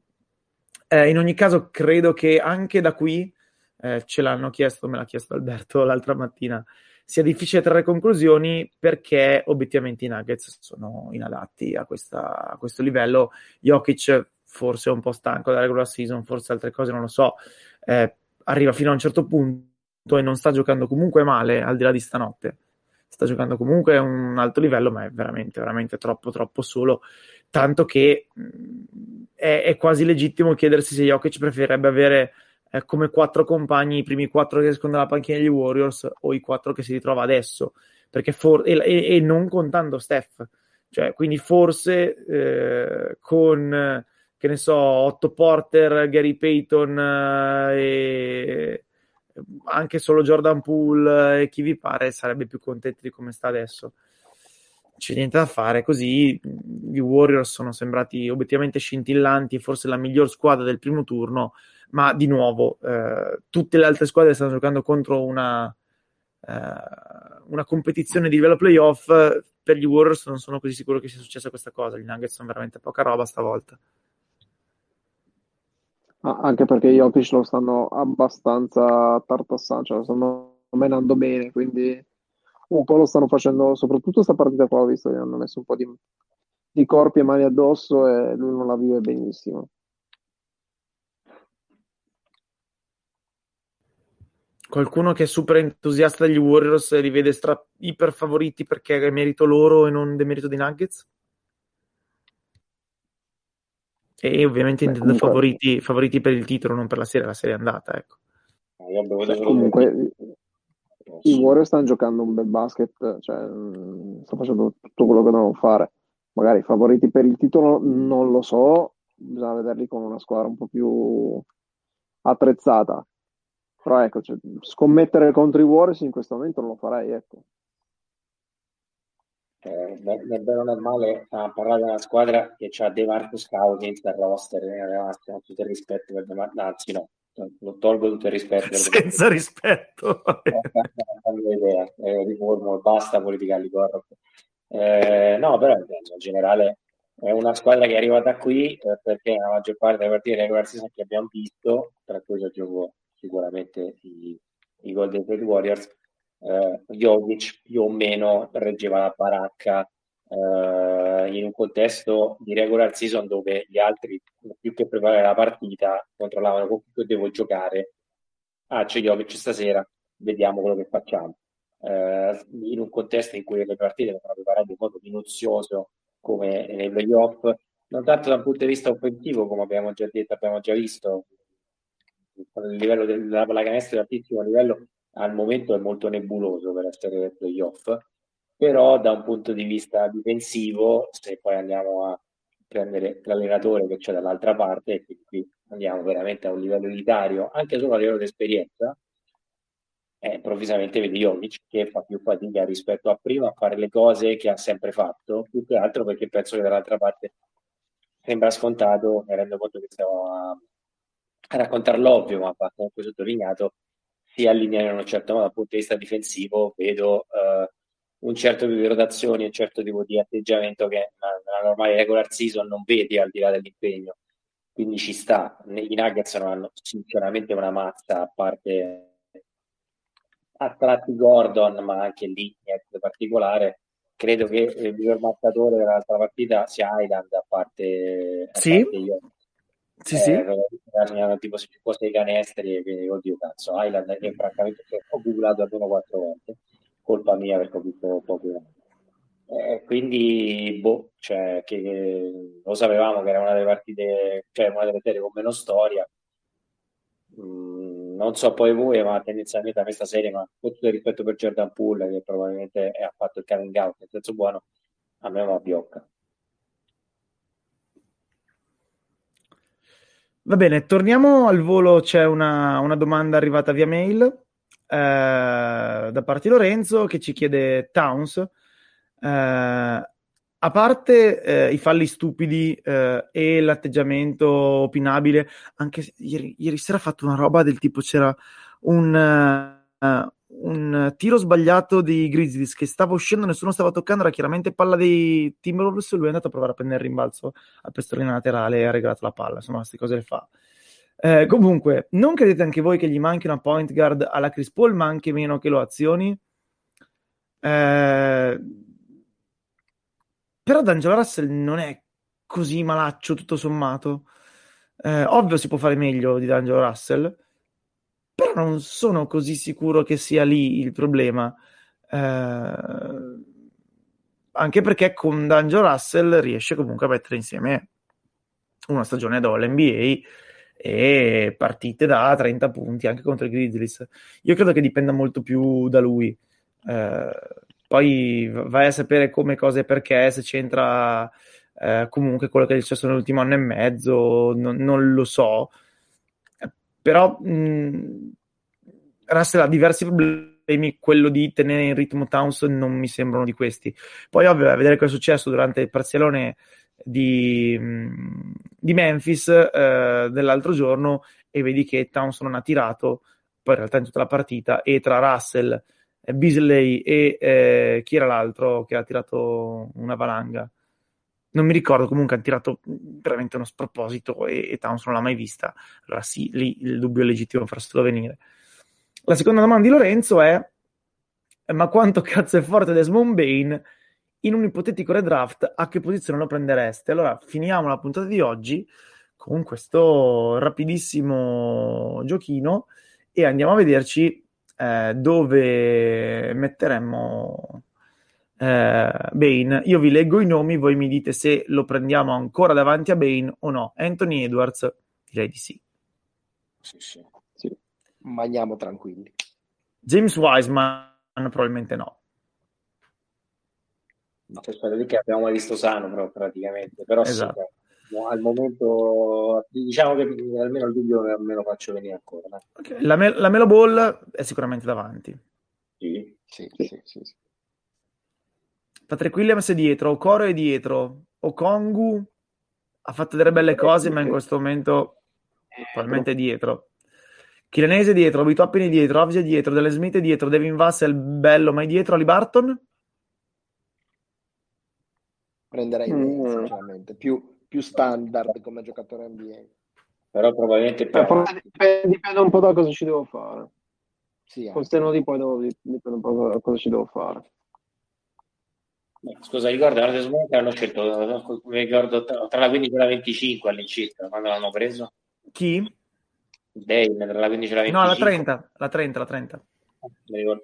Eh, parliamo di uno che comunque da quello che ho capito sceglieremo tranquillamente in lottery, magari tarda. ma Beh, comunque- guarda, guarda, finisco di elencarti quelli vagamente interessanti. Maxey? Forse prenderei Max. Eh, Forse prenderei anch'io. Ci, ci sta, eh? Ci sta, ci sta. Ah, no, lo, lo, pagano, a Parker, quindi giù, disgusto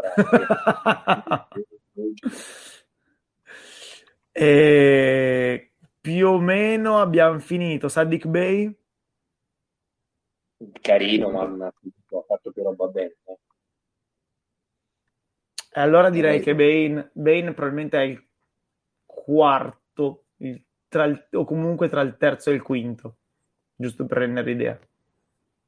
Eh sì, Lottery, ha fatto un Ha bel voglia lottery, eh, lottery anche Però lottery poi serie. bisogna aspettare 5 anni, no? almeno. Quindi vediamo. Però se al momento è risalito forte, eh, Eh, non scherziamo. Non scherziamo, assolutamente una risalita notevole. Tra un paio d'anni improvvisamente se andiamo contro quel Wiseman è forte, almeno me lo auguro. Eh, la possibilità c'è, cioè, andrei un attimo piano a bollarlo eh, come basta. Il fatto che sia iniziata male la sua carriera NBA non necessariamente un'indicazione a lungo termine, ma poi vedremo. Eh, va bene, mh, io direi che questa puntata l'abbiamo portata a casa, siamo stati bravi con i tempi, abbiamo parlato di tutto quello che dovevamo affrontare, risposto alle domande, quindi se non vi vengono in mente argomenti a piacere... Ah no, scusate, c'è Paul Reed alla 58, ovviamente scherzo. Eh, se non vi vengono in argomenti strani, basta. Eh, io ricordo che eh, per chi volesse eh, gli spazi Twitter dovrebbero, e uso un po' di asterischi, esserci il giovedì mattina al 99,9%, il sabato ma- alle 8, il sabato mattina alle 8 e mezzo alle 9 al 99%, poi comunque guardate su Twitter e se riusciamo tra me, Dario e altri, eh, forse possiamo provare anche il martedì mattina, ma non lo so. Quindi quello è diciamo per le analisi un pochino più a caldo e per le singole partite, invece altrimenti ci sentiamo qui settimana prossima per eh, direi parlare di un bel po' di eliminazioni. Eh, ciao Fleccio, Ciao a tutti. ciao Show, Ciao a tutti.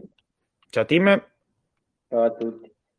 ciao da Faz e a settimana prossima. Some people call me the space cowboy. Yeah. Some call me the gangster of love. Some people call me Maurice. Cause I speak of the pompatus of love.